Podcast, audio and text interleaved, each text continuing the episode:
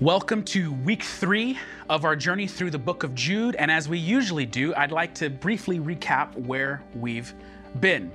So, Jude is writing a book, but it's basically a letter, a letter that he originally intended to write for encouragement. He wanted to encourage these young Christians in their faith. However, he's changed his tone.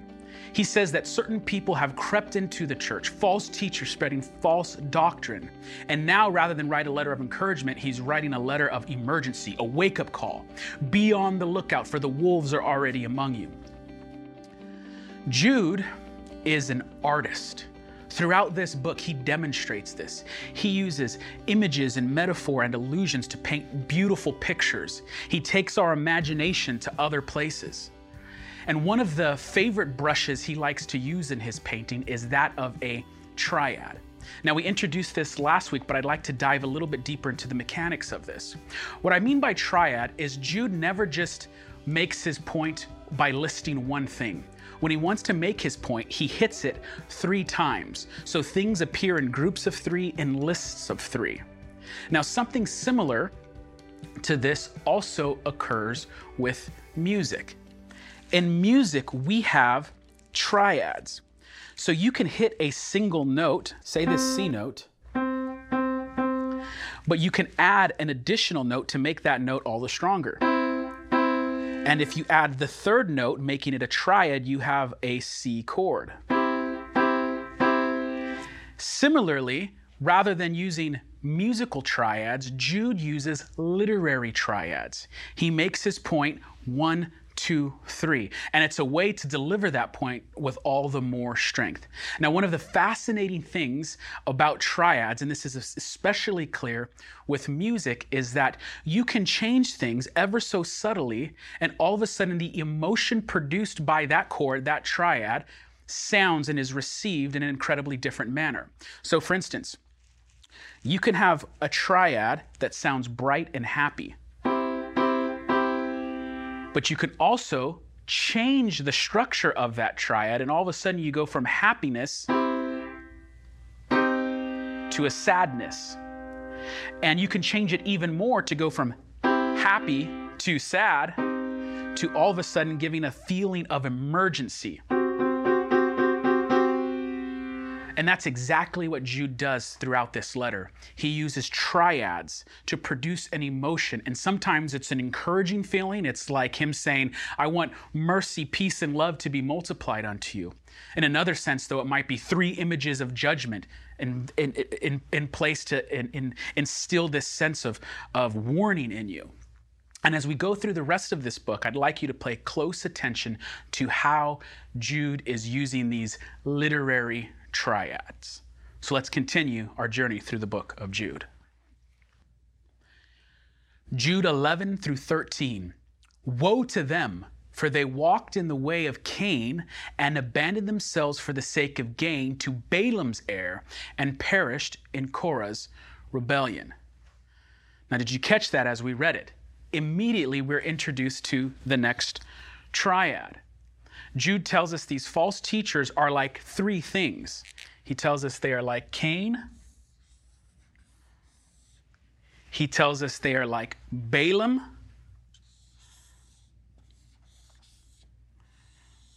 And the third part of the triad, he tells us they are like Korah. Let's deal with these individually. First, we were reminded of the story of Cain. Now, Cain is introduced to us in the first few pages of the scriptures, and he's introduced to us as an evil, wicked man. He doesn't just kill anybody, he kills a family member, he murders his brother. And because of that, there was a lot of Jewish tradition and writings regarding Cain, and he's typically kind of personified as an archetypical picture of evil in like the worst possible sense.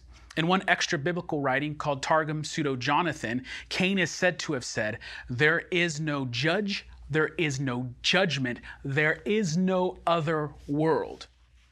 In other words, Cain lives like a godless man. He might believe in the existence of some reality of a God, but he lives as if there is no God.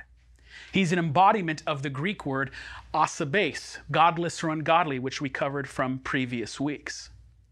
Now that's bad enough, but the evil goes even further. So let's take a look into that story in a more deeper manner. In the course of time, Cain brought to the Lord an offering of the fruit of the ground, and Abel also brought of the firstborn of his flock and of their fat portions. And the Lord had regard for Abel and his offering, but for Cain and his offering he had no regard. So Cain was very angry, and his face fell. The Lord said to Cain, Why are you angry? And why has your face fallen? If you do well, will you not be accepted? And if you do not do well, sin is crouching at the door. Its desire is contrary to you, but you must rule over it.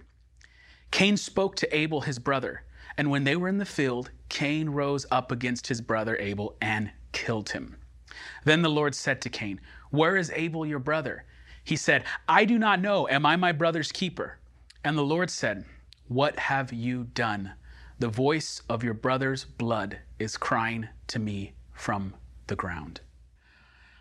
Immediately, the patterns of human behavior are already on display. Now, what's interesting is that in one sense, we share more similarities with Cain and Abel than with Adam and Eve. I mean, certainly we're, we're all sons and daughters of Adam and Eve and made in the image of God, but Adam and Eve were birthed by God, mature and developed. Cain and Abel, like us, developed in, in a womb and were grown inside another human being and birthed by a woman. And what do these human beings immediately walk into? They walk into murder. Cain kills his brother. And what's even worse about that story is it's not just uh, the murder of some party or some guilty party, it is the murder of that which is most innocent. Cain kills the innocent party, his brother. Now, there is brilliance in this story that you could spend your the rest of your life reading over and studying. In these short biblical stories, so much insight and information is jam-packed into them, but sometimes you have to slow down and take it all in. So in the story of Cain and Abel, Cain just doesn't hate his brother or kill his brother. Cain hates the very structure of reality Cain hates the way the world operates. And by implication, then, Cain hates the one who is running the world. See, Cain sees that there's some type of perceived unfairness going on. He thinks the world doesn't operate in the manner that he would have it. So his hatred is not just directed at his brother in the horizontal sense. Cain's hatred is pointed in a vertical sense to the one who is running and operating in the world. Cain hates not only his brother, he hates God. And so in the story, we see an attack, not just on our innocent brother, but on the very structure of reality. His attack is on God himself. Now, Abel is pictured as the ideal. He is everything that Cain is not. But rather than Cain aspiring to be good and that which he is not, to be like his brother, Cain, in hatred, kills the innocent and attacks another human and God in turn. See, oftentimes you think your sin might just be against another human being, but in reality, your attack is on God Himself. This is the reason why Jude brings Cain up the false teachers are teaching false doctrine to other Christian believers, but make no mistake about it. Their sin is not just against humans, it's against God.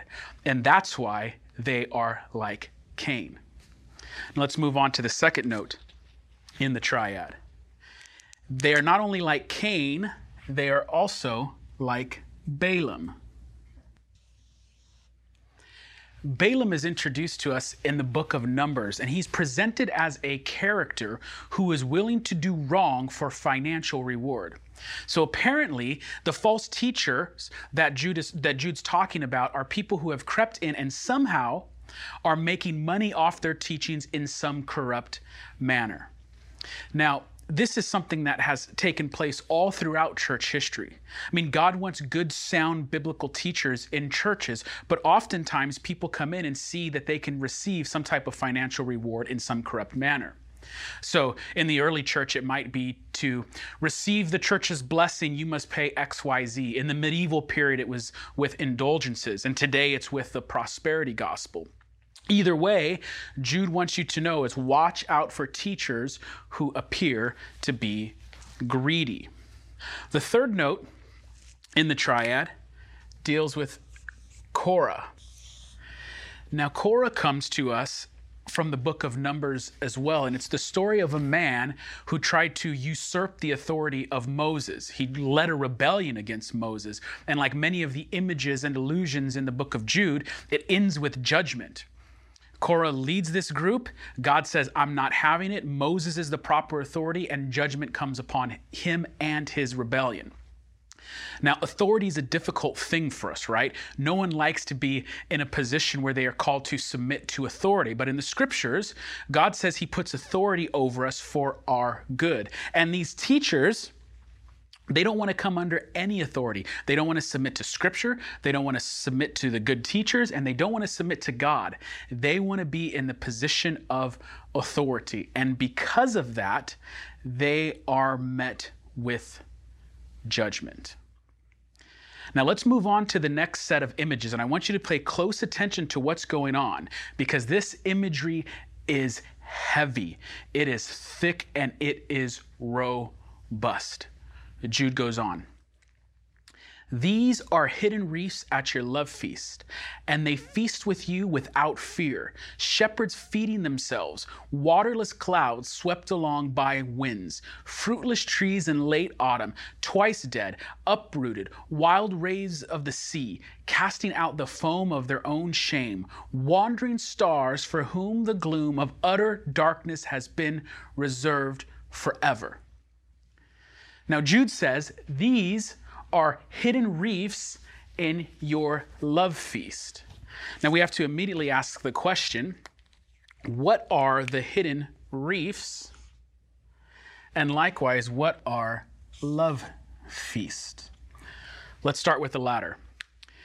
Love feasts were meals that the early church would gather around. And one of the interesting things about them is they were times when you not only participated in communion, but you would share a common meal together. It was a powerful symbol of the love and fellowship that the first Christians for had that they had for each other. Now, Jude is saying, though, there's something in your love feast, something danger, dangerous to be on the lookout for. And he calls them hidden reefs. Now, what are those? Comes to us from the world of sailing. If a boat was traveling, oftentimes there would be hidden rocks or hidden reefs that the boat would go over and can bring destruction upon the ship, and in turn, bring destruction upon anyone who was in that ship. Jude's claim is that while you're participating in these love feasts, that these false teachers have crept in and they are dangerous, man. They are dangerous like hidden reefs when you're out sailing. Now, he further goes on to describe them and says that the the false teachers do things without fear, and they are like shepherds feeding themselves. Now, first, let's talk about this idea of without fear. In Scripture, what is the beginning of wisdom?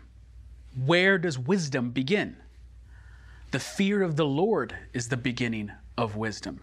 See, this is incredibly important because actually fearing God keeps you safe in many ways. There are things that you might want to do, and the reason why you don't do them is because you actually have a healthy fear of God. So, one of the things I tell my kids is that the ocean is a wonderful place. It is beautiful, it is incredible, it's fun to play in, but also be sure to have a healthy fear of the ocean. Don't mess around with the ocean. Yes, it's good. Yes, it's beautiful. Yes, it's fun to play at, but have a healthy fear of it. These false teachers have no fear of God. Jude also says that they are like shepherds feeding themselves, and this is most likely an allusion to Ezekiel 34 2. And it's this idea that shepherds are supposed to feed the sheep. They are the ones who care for the sheep. Jesus is the good shepherd. He feeds his flock. Jesus tells Peter to feed his sheep, and Peter does so, but not with these guys. They don't feed the flock, they feed themselves. And they do so without having any fear of God or the repercussions. Now, the next set of images, they are heavy. This is some of the most heavy hitting pictures in the entirety of the scriptures. I'm going to read them and I want you to pay attention because Jude is doing something here. He's going to give us images and they each stand alone as themselves, but if you're able to detect the key images, you will see that if you put the images together, an even bigger picture emerges.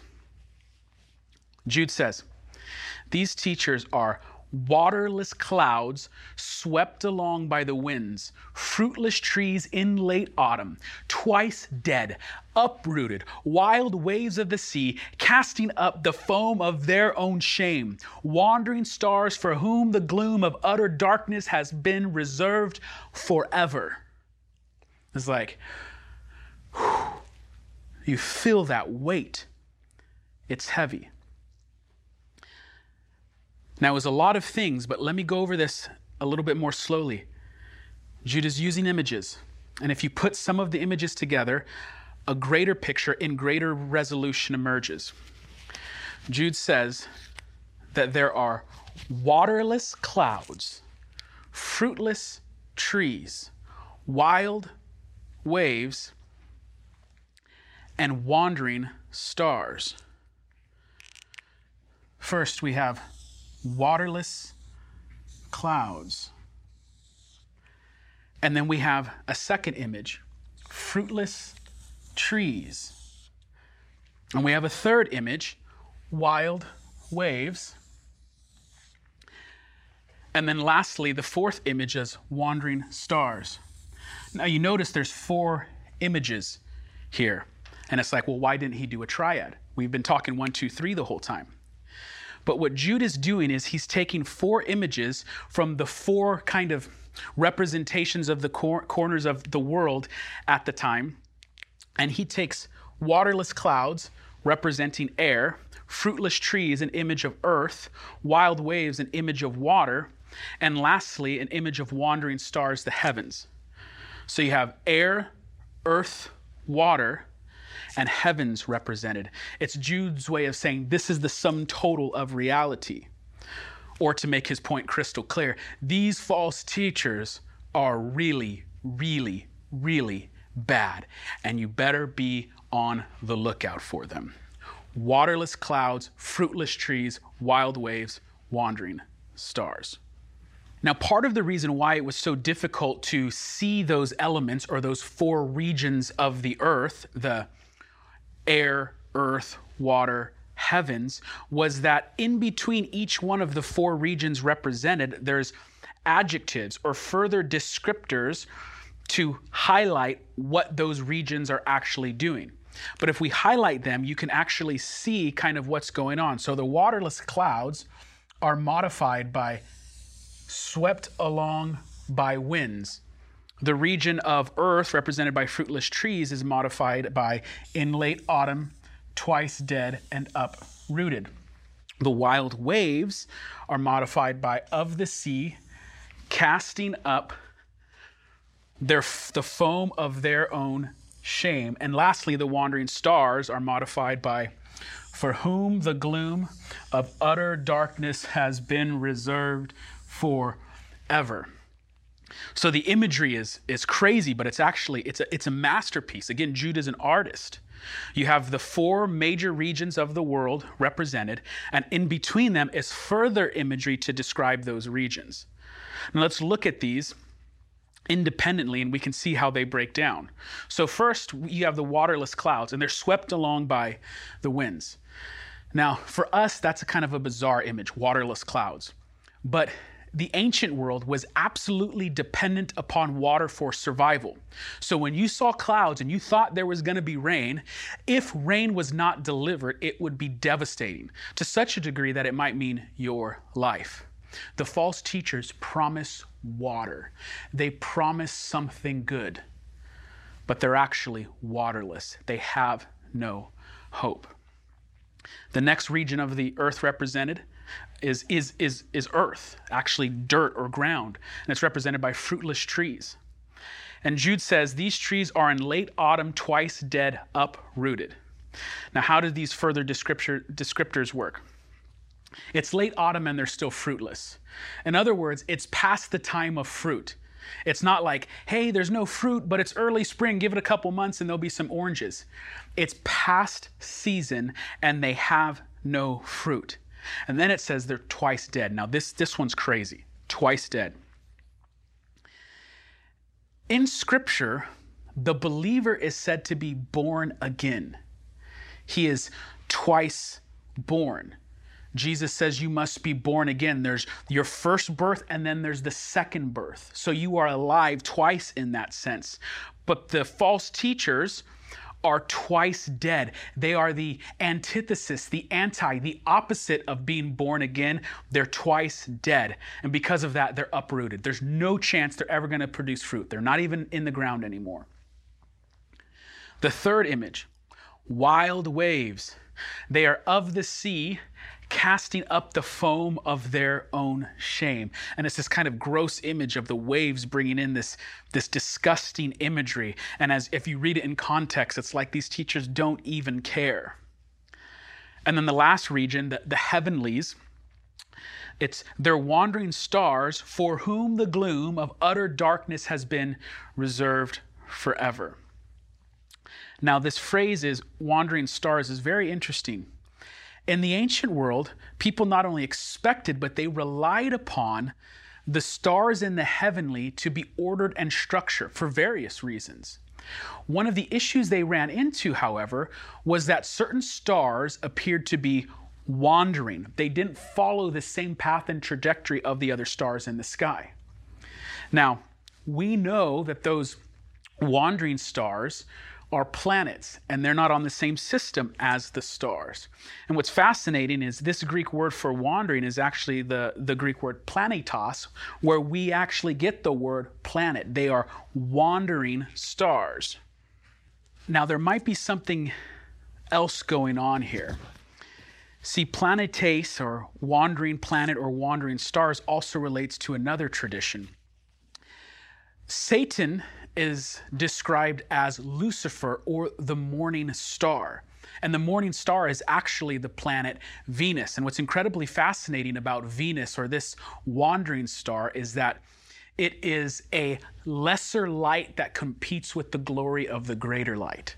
And that's why the tradition developed around it with Satan. He is the lesser light who's in constant competition to outshine the greater light. And so for Jude, both Satan and the false teachers are people who are lesser lights competing to be in the place of the greater light, God Himself.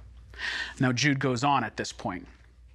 In verses 14 and 16, he says, It was also about these that Enoch, the seventh from Adam, prophesied, saying, Behold, the Lord comes when ten thousands of his holy ones to execute judgment on all, to convict all the ungodly of all their deeds of ungodliness that they have committed in such an ungodly way and of all the harsh things that ungodly sinners have spoken against him.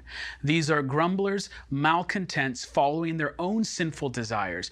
These are loud mouth boasters showing favoritism to gain advantage. That's a very difficult passage. And it's the first thing we have to ask ourselves is, is who is this, this Enoch character that we are talking about?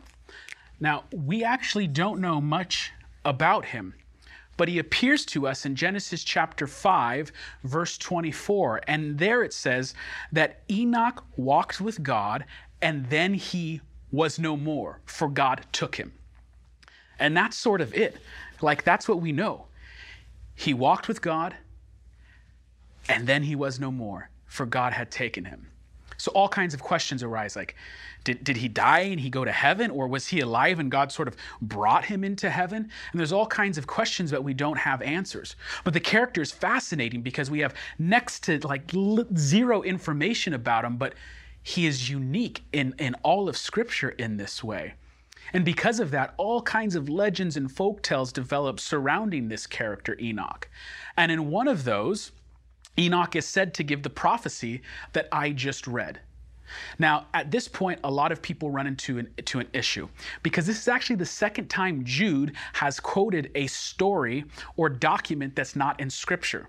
So people often have kind of theological problems with this. Wait, wait, wait. If Jude quotes something outside of the Bible, does that make it on par with the Bible? Does that make it equal to Scripture? And even though there's a lot of confusion about this, the answer is quite simple. It's no. Paul quotes pagan prophets to prove his point. It's not to say that the pagans are inspired by the Holy Spirit in the same sense that Scripture is. It's just saying that there are truths or it, things that are true, like 2 plus 2 equals 4, that are true that aren't in the scripture. And if there's something true out there in the world, or something that may contain a truth or contain an idea, the scriptures will often quote those no problem. So in this case, the book of Enoch has this idea that Enoch gives this prophecy of judgment. And to that, Jude uh, appeals. He says, in the same way that this guy Enoch prophesied this judgment and this judgment is against all who is ungodly, this is what God's going to do. So you don't have to get confused or bothered by the fact that Jude will quote from other sources. The scriptures do this often, and it's just a way to say if this truth from this portion can assist me in proving my point, then we can use it to help us. Now, the main point of all of this is that Enoch is someone who walked with God and prophesied against the ungodly. Now, verse 16 is something I want to focus on. He says that these people who are godless in their ways, these are grumblers. They're malcontents, following their own sinful desires. They are loudmouth boasters, showing favoritism to gain advantage. Now, this list has some powerful words, and I have some questions. These are descriptions of people who are godless. And I can tell you, even though that was 2,000 years ago, that is true today. If you're not rooted in Christ, it will become so easy to become a grumbler. It'll be easy to become someone who is a malcontent. It will be easy to follow your sinful desires. It'll easy to become a loudmouth boaster. And it'll easy to start it'll be easy to start showing favoritism to gain advantage. So ask yourself, are you a grumbler? Are you malcontent? Do you follow your sinful desires? Are you a loudmouth boaster? Do you show favoritism to gain advantage? Because Jude says this is not the way of Christ. This is not what Christians look like. It's what these false teachers look like, who Enoch alludes to. Now, out of this incredibly difficult portion of Scripture, the question arises how are we to integrate and center ourselves on the gospel out of this? Do you fall into any of these categories? Are you one who grumbles? Are you a malcontent? Do you follow your own sinful desires? Are you a loudmouth boaster? Do you show favoritism to gain advantage? These characteristics are not to be of a Christian. They're the characteristics of false teachers. As Christians, we should be rooted in Christ and have behavior that's different than these. Now, as we leave behind this complex portion of Scripture, a question arises how do we now integrate and center ourselves on the gospel? Now, in order to do this, I want us to go back to where we began today, to the person of Cain. Cain was the one who killed his brother. He killed the ideal. He killed that which was innocent. He killed that which he was not. And in that, we see that Cain's story is the story of these false teachers, but maybe even more terrifying than that is Cain's story is our story as well. See, 2,000 years ago, the innocent son came. He lived a life that was perfectly pleasing to his father. And we, as corporate collected humanity, saw this. We didn't try to mimic or follow or be like this innocent son.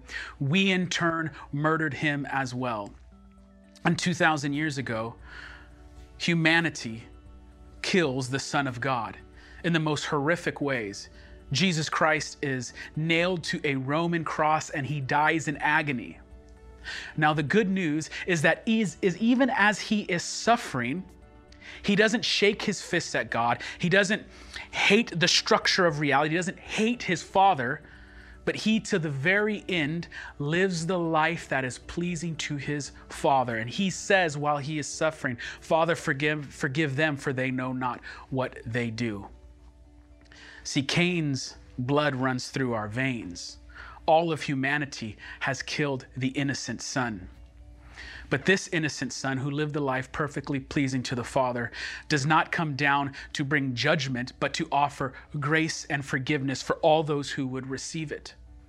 And it's a free gift. That's why it's called grace. And this is what's so important when we confront the behavior and sins in our lives is we don't change how we behave in order to receive this forgiveness. We change because we have been recipients of forgiveness, recipients in grace, and out of gratitude, thankfulness, and love for the sacrifice that was perfectly pleasing to the Father, we live differently. So now we turn from sin and walk in His mercy, peace, and love, which Jude said has been multiplied unto us. So the question for you today is Are there areas of unconfessed sin in your life? As believers, we take them to God. We don't have to hide them from God. It's the unbelieving false teachers who walk in secret sin. But we bring our problems and our faults and our failures to a good heavenly Father who, through the power and work of the Son, gives us grace freely. So take these moments. Are there sins that you need to take to God? Prepare your hearts for this and talk with your good Heavenly Father.